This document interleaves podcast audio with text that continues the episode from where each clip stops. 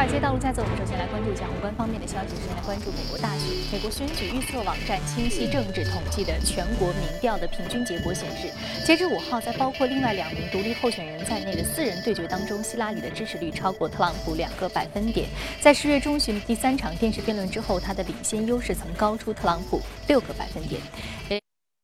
美国选举预测网站清晰政治统计的全国民调平均结果显示，截至五号，在包括另两名独立候选人在内的四人对决中，希拉里的支持率超过特朗普两个百分点。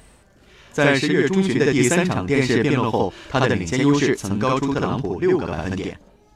十月二十八号，美国联邦调查局局长科米抛出一枚重担，宣布将重新开启对希拉里担任国务卿期间使用私人服务器处理机密邮件问题的调查。但近期民调结果显示，邮件门事件对希拉里支持率的影响甚微。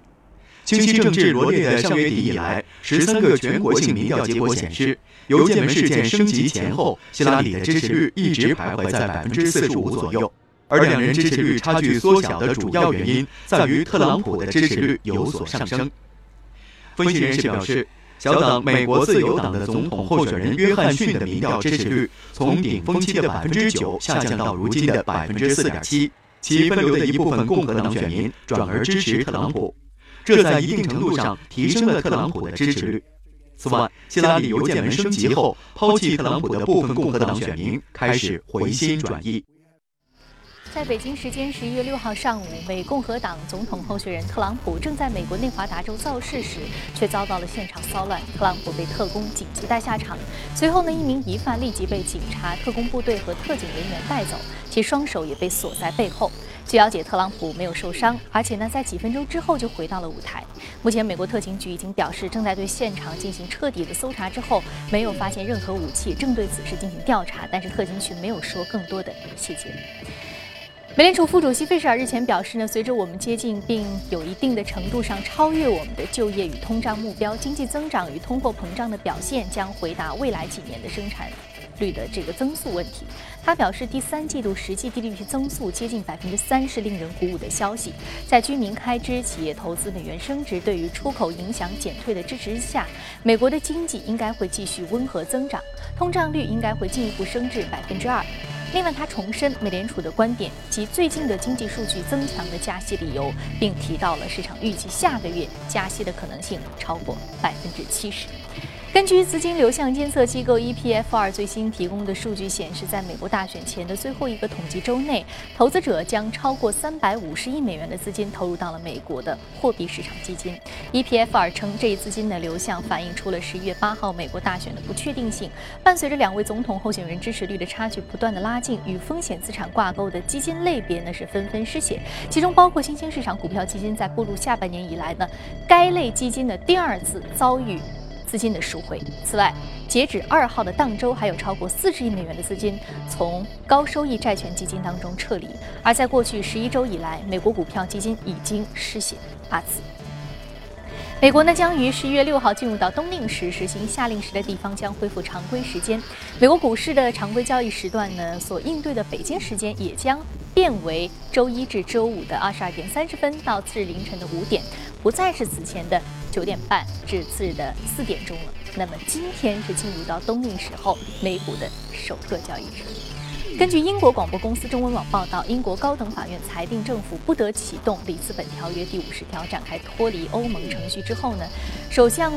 府的发言人透露，特蕾莎梅在四号致电欧盟委员会主席容克和德国总理默克尔时说，英国政坛对前一天的法院的裁定感到失望，但是呢，政府的重点是最高法院的上诉案，我们有信心赢得此案，并启动里斯本条约第五十条。如果上诉失败，那么英国政府预期将会必须发布一些新法规。让议会下院和上院议员展开投票。发言人还淡化了有关政府可能会提前大选的说法，强调特蕾莎梅不会在2020年之前举行大选。好，刚刚我们浏览完了宏观方面的消息，接下来我们再来关注一下美股三大指数的一个变化情况啊。我们去来看一下美股三大指数呢，上周五的收盘呢是全线下挫的。具体来看，道琼斯工业平指数下跌百分之零点二四，纳斯达克综合指数下挫百分之零点二四啊，标普百指数的跌幅是百分之零点一七。好，接下来马上关注到的是第一财经驻纽约记者葛维尔在收盘之后给我们发回的报道。主权伴随美国总统大选进入倒数时段，美股投资者也是如履薄冰，步步为营，市场上的避险情绪加剧。经济数据方面，美国劳工部在上周五发布了十月份非农就业报告，显示新增就业十六点一万人，不及市场预期的十七点五万人，失业率下跌零点一个百分点至百分之四点九，符合市场预期。小时薪资年化增幅百分之二点八，是这个报告当中最为亮眼的数字之一。而目前市场对于十二月份加息的概率。预测依然是接近百分之七十，而亚特兰大地区联储主席 Dennis Walker 也在上周五的时候表示呢，未来两年内美联储的加息步伐将会非常的缓慢。而在公司消息方面呢，汤森路透统计数据显示，标普五百成分股公司当中呢，已经有四百二十三家公布财报，其中百分之七十一点二的公司盈利好于市场预期，百分之五十三的公司营收好于市场预期。主持人。好的，非常感谢格尔给我们带来一些市场观点的汇总。这里正在直播，从华尔街到加岁。在今天的节目一开始，我们将来说一说煤炭板块近期频现的大牛股。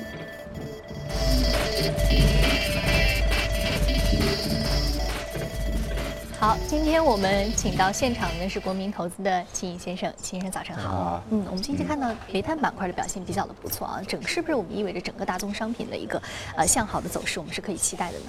对，今年的话，煤炭涨幅很高，包括焦煤、焦炭，特别是黑色系的，是吧？我们看到期涨的幅度都要接近百分之两百左右，是吧？那这个因素的话，主要还是中国带动的，因为整体它的煤炭的一个供供求方面，它是缩减了百分之十，相对电力的话，它是比较稳定的。但是呢，钢铁这个原来大家预期当中有一个。缩减产能这么一个动作的，它的产量其实并没有下跌，导致的话它的供应是相对来说是比较那个紧张的，是吧？所以我们看到现在整整体的一个包括一个焦煤、一个焦炭上涨的幅度，包括它的一个力度啊，都是近几年所基本上是可可以说是罕见的，是吧？我们现在我统计了一下，像现在的话，它的一个煤炭板块的一个利润的一个水平。从那个 BHP，包括 u t n 包括从佳能和在澳大利亚的现在一个煤矿，他们的一个吨，它的一个 EBIT 的一个利润值看的话，几乎已经回到一一年那时候商品超级牛市的一个区间。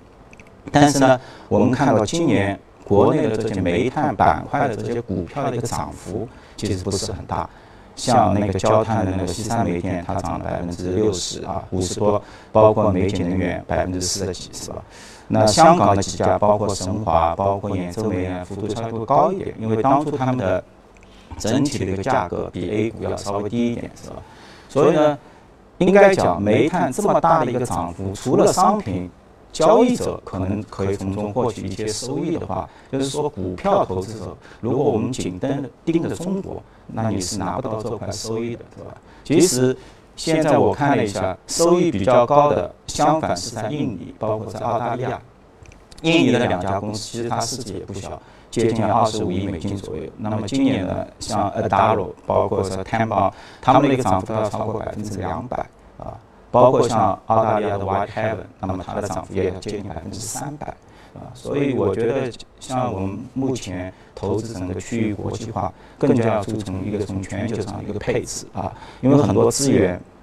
不一定是在我们那个中国，可能你要走到其他交易所去啊。像现在目前今年主流的几个商品交易所，就是商品比较活跃的，一个是加拿大，还有一个是加拿大有很多那个就是说包括白银啊，包括那个黄金啊，是吧？包括就是钻石啊，像包括南非，南非有很多小金矿，今年很多涨幅巨大的那个股票都是来自南非交易所的啊。包括像还有是印尼有有一些煤矿，包括一些澳大利亚是吧？所以我感觉还是要走出去是吧？局限在国内的话，你可能即使商品大幅度一个上涨，你也收不到它的一些收益，就是啊啊。所以说我们还是应该从全球配置的一个角度来看一些个股，不仅仅是个股，我们看到不同的交易所，但是这个其实是相对比较难的。有没有什么比较好的办法？我们可能在国内就比较方便投资。刚刚您所说的这些，类似于位于这个我们看南非交易所或者其他一个全球的一个资产配置。我觉得从目前的还是有点困难，是吧？我们如果说现在大家还是比较方便能够交易交易到一些美股的一些 ETF 的，这也可以部分去分享，是吧？因为 ETF 像今年煤炭的 KL 啊，它涨幅要超过百分之一百，包括一些做那个黄金的，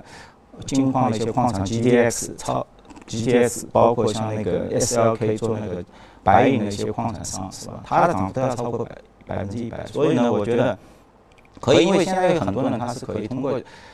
做到一些美股啊，这个包括你像国内的一些券商啊，你现在在香港是吧？这个做一些开户的话，其实都可以很方便的做做到一些美股。如果其他交易所大家不熟悉的话，还是可以盯着一些商品的一些 ETF，因为这些 ETF 的话，呃，它主要对应的可能也是除了一些商品指数，也有一些矿产商，是吧？通过它去投资一些全球的一些矿产商，我刚刚说到的那三家的话，其实今年的一个绝对涨幅都超过百分之一百，是吧？还是而且它的流动性也比较好，所以还是相对来说不错的。当然，它里面有一些 ETF 还提供了一些杠杆，啊，两倍、三倍甚至看多的，是吧？那我不建议投资人去采取，因为这个毕竟是一些专业投资人所使用的，因为它比如说一些两倍看多，它只是盯住的是日内的一些看多。啊，就是说，有时候你会发现一个股票它上涨了百分之一百，但是呢，你的整体的一个收益并没有百分之两百，对吧？包括一些看看空的，是吧？一些日内看空的，是吧？要非常小心。我们觉得一般性的投资人的话，以一个比较长线的话，就是持。持有一些没有杠杆的一些 ETF 的一些交易品种会更加适合一点，我觉得啊。所以说，长线的没有杠杆的增长力比较明确的这样的 ETF，对，嗯，对。那我们说到，其实增长力比较明确的，现在还是这个大宗商品，还有一些贵金属这个板块，对，还是比较值得关注的啊。那其实我们在节目当中之前有聊过，这个贵金属板块的涨跌其实和这个政治局势啊是有比较大的一个关联度的。我们知道还有几天美国总统大选最终这个投票日就要开始了啊，那。是我们说，如果说 Trump 当选，那可能会有一定的风险因素，而且这个贵金属可能会，呃，走得更加的明显一点，避险情绪更加明显一点。但是如果说是是希拉里，就相当于是个平稳的过渡了。那么这平稳的过渡是不是就说它黄金的这个长期的表现，我们可能可能很难在短期看到它的一个上涨，而是要从长期这个走势来看。因为我觉得从今年是吧，黄金上涨的话，也是延续去年下跌比较多，包括今年开始美债的所有的一个收益率普遍的降低，是吧？所以的话，造成了黄金阶段性的一个一个牛市。但是呢，从现在，包括从那个世行的一些首席经济学，包括从美国耶的他们的一个讲话，是吧？他们都是呼吁这个经济要走走得弱一点，是吧？就是呼吁，就是说。你也不知道它的潜力在哪里，那我不如给一些高压经济，那么把它所有的那个能量都给激发出来，彻底暴露它目前所有的一些问题，是吧？所以呢，我感觉现在是从上周开始，我们看到其实黄金是上涨了百分之三，包括日元，日元也是上涨了百分之三。我前期前几期节目也说到，是吧？日元跟黄黄金有一个很强的一个正相关性，是吧？所以呢，应该讲，如果是特朗普。啊，获胜，啊，那么这个黄金的话，的确可能会有一个比较大的一个升幅啊，从现在的一千三可能会到一千四左右的一个水平，啊，包括跟它交易的一些一些国家，比如说跟美国，我们现在打开它跟它的一个 GDP 的一个出口的一个占比，那么像中国要接近百分之二十，包括像。墨西哥要百分之十五，那这两个货币的话，一旦特朗普上台的话，我觉得会有一些压力，尤其是墨西哥货币，现在是十九左右。那么他如果上台的话，我觉得短期都可能会突破百二十一点，是吧？就是会贬值百分之十几左右，是吧？所以前包括像前几天那个墨西哥政府，他已经为特朗普上台已经做好一个临时的一个应急的一个准备，是吧？就是说，可能政府它也预期到。那么市场的一些投机力量的话，可能会对本国货币造成一些打击了，对吧？当然，如果说是像希拉里获胜的话，我觉得主要是第一个黄金的涨幅不一定会那么大，因为它是一个比较确定性的一个因素啊。就目前市场而言，就都会认为它不是一个黑天鹅，大家都预料中的。但是呢，就是包括对墨西哥货币是吧，它可能会升到一个十七十七点。十七左右的一个水位，可能会升至百分之九到百分之十左右，但是呢，一个明确的话，可能日元会有一个下跌的一个动作。嗯，所以日元会有下跌的动作。对，因为日元的话，它整体就是说政府它进入了一个曲线管理之后呢，他是希望看到，就是日本政府目前是希望看到日元的一个相对来说一个贬值的这么一个动作。但是日元较人民币前期升值已经达到百分之二十之多。对，就是说它的升值，当然今年的升值的话，我刚刚已经说了，整体收益率是。全部是下压下走的。那么日日本的话，相对来说，它出现了一个正收，就是说相对是一个 real，它的一个收益率的话，它是上升，所以日元是不断的上涨。但是呢，这个对。政府而言的话，它也不不一定希望看到，所以它引入了一个一个收益率曲线的一个管理。OK，我现在的银行，我需要银行跟保险都要收益啊。那么这个银行的话，它持了我百分之十五到二十左右的政府债券，那么我应该在两年端的一个收益率，我给他一定的收益率，但不能太高，就是给他一定的收益。然后呢，迫使这些企业获得利润之后呢，然后再对海外进行一些投资，然后去引导一个日元的这么一个逐步走低的这么一个动作，是吧？所以我们应该是看到这么这么一个趋势，但是呢，这个外汇市场它到底是怎么一个走势？因为近期的话，很很明显，日元是是受特朗普的一个冲击，是吧？它走的比较强，因为明显交易员的话在。拿它出来进行一些对冲的一个动作啊，所以日元近期已经成为了大家来对冲特朗普可能当选风险的一个对冲工具了。对对对。好，那我们有关于这个货币市场以及大宗商品市场配置的话题，我们暂时先聊到这里。接下来我们再来关注一下上周五领涨的板块和个股分别是什么。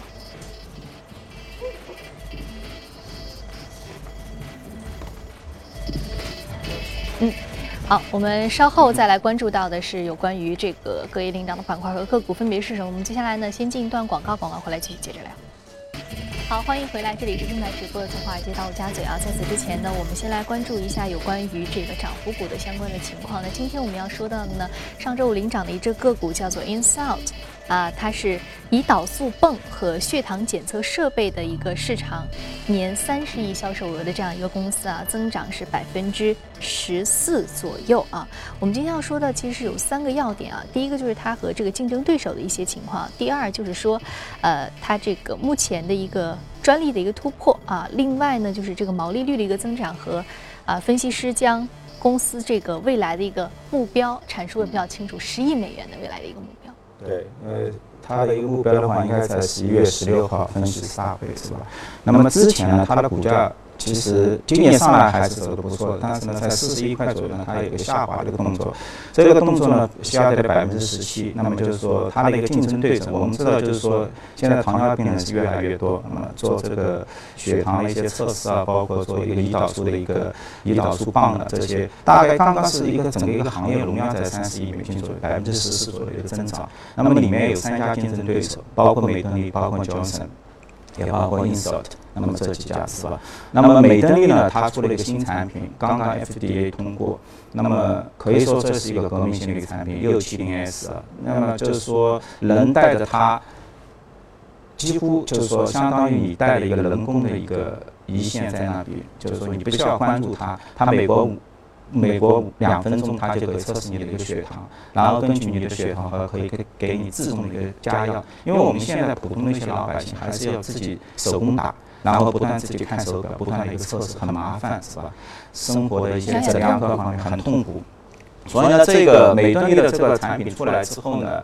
那么应该是革命的，大家预期对英特尔的话会有一个打击。但是呢，昨天周周五他出了一个公告，一个季度公告。其实并没有看到这样的一个迹象，是吧？反而公司的一个收入的话，同比增长了有将近有有五百万，比预期要好五百多万，是吧？而且它的一个经营利润率的话达到了两点几，因为市场原来认为它是亏亏损四个点左右，其实它还是经营利润率保持正的。那么，但是呢，报表利润的话还是亏损两两美分左右，是吧？但也是好于预期的一个八美分，是吧？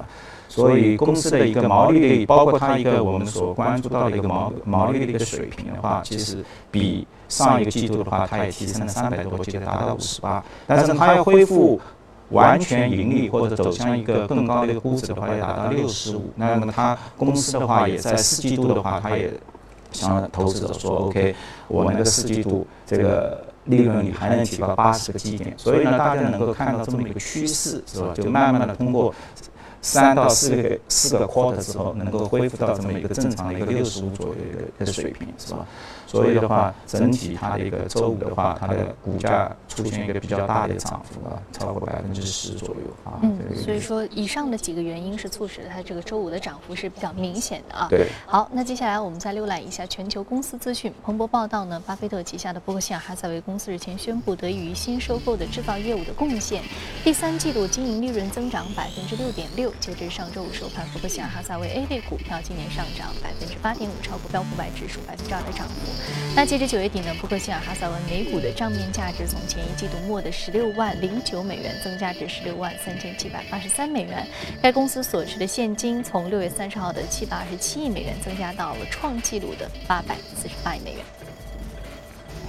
UBS 在最近的报告当中指出，在对于美国、英国、德国、日本和中国针对六千五百人展开的调查之后，瑞银发现仅有百分之二十的受访者认为 iPhone 物有所值，这远远落后于其竞争对手三星、LG 以及诺基亚，甚至不如更小众的魅族与中兴。那与此同时呢，最新的研报显示，三季度安卓系统在智能手机市场的份额占比大增至百分之八十七点五，这一历史新高，而 iOS 系统仅占比是百分之十二点一，这意味着每十台手机当当中就几乎有九台采用安卓系统。三星电子美国公司上周五宣布，将自愿召回2011年3月以来生产的约280万台顶开式洗衣机，涉及34个型号。原因是洗衣机内的滚筒呢可能会失去平衡，引发剧烈的震动，并导致顶盖的脱落。情况发生严重的时候啊，就像爆炸一样。而美国消费品安全委员会表示，三星已经收到与此同时相关的700多起事故的投诉，其中七起造成了人员伤害。彭博今天凌晨报道称，汽车厂商大众汽车表示，在德国布伦瑞克的公共检察官把汽车尾气排放事件相关的调查扩展至了监事主席 p o c h